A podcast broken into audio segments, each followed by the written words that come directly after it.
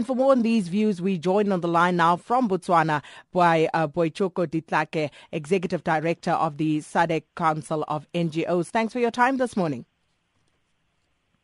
Uh, good morning. Now, Mr. Ditlhake, why are you calling for, for General Tlali Kamoli to step down? Uh, I think the logic provides that the, the original crisis which Lesotho experiences, which led to the elections, was as a result of the attempted coup uh, spearheaded by General Kamoli. It does, it therefore defies logic that after a thorough process to try to bring back stability in Lesotho, he's been reappointed to the very same position. And it doesn't defy logic to understand that he's on the road for vengeance. And I can't see how then he becomes part of the new process towards the stabilization of Lesotho. And I think it's a very critical issue that he has to step aside to ensure that the stability prevails.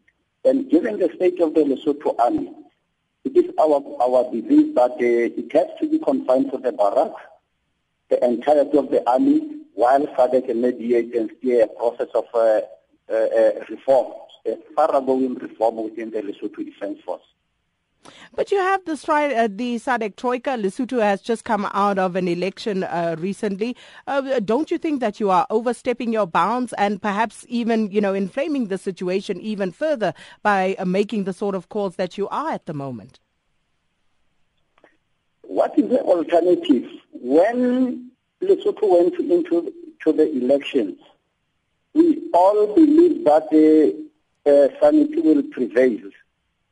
Uh, uh, and it was identified that there were three major things that had to occur for the Lesotho to stabilize permanently. We will all recall that uh, coups by the military in Lesotho is a periodic occurrence, and we need to find a permanent solution to make sure that it doesn't occur again.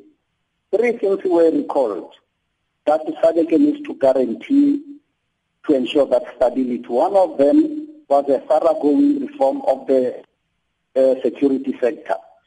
Two was the constitutional review to ensure that the electoral process in Lesotho resonates with the state of Lesotho. Three was the reform of the public sector, public service to ensure that the Lesotho recreate an independent public service which is not contaminated by the political Uh, uh, uh, connections. And if all of these things were undertaken, as you will recall that the part of that process was to request the, the chiefs of the army and the police to be out of the country to enable stability and preparatory process for the elections. It is, concerning but immediately after the elections, without a thorough process of investigation and ensuring that the culprits were brought to book to account, he's just been reappointed. And then we can see that he has become a law unto, unto himself.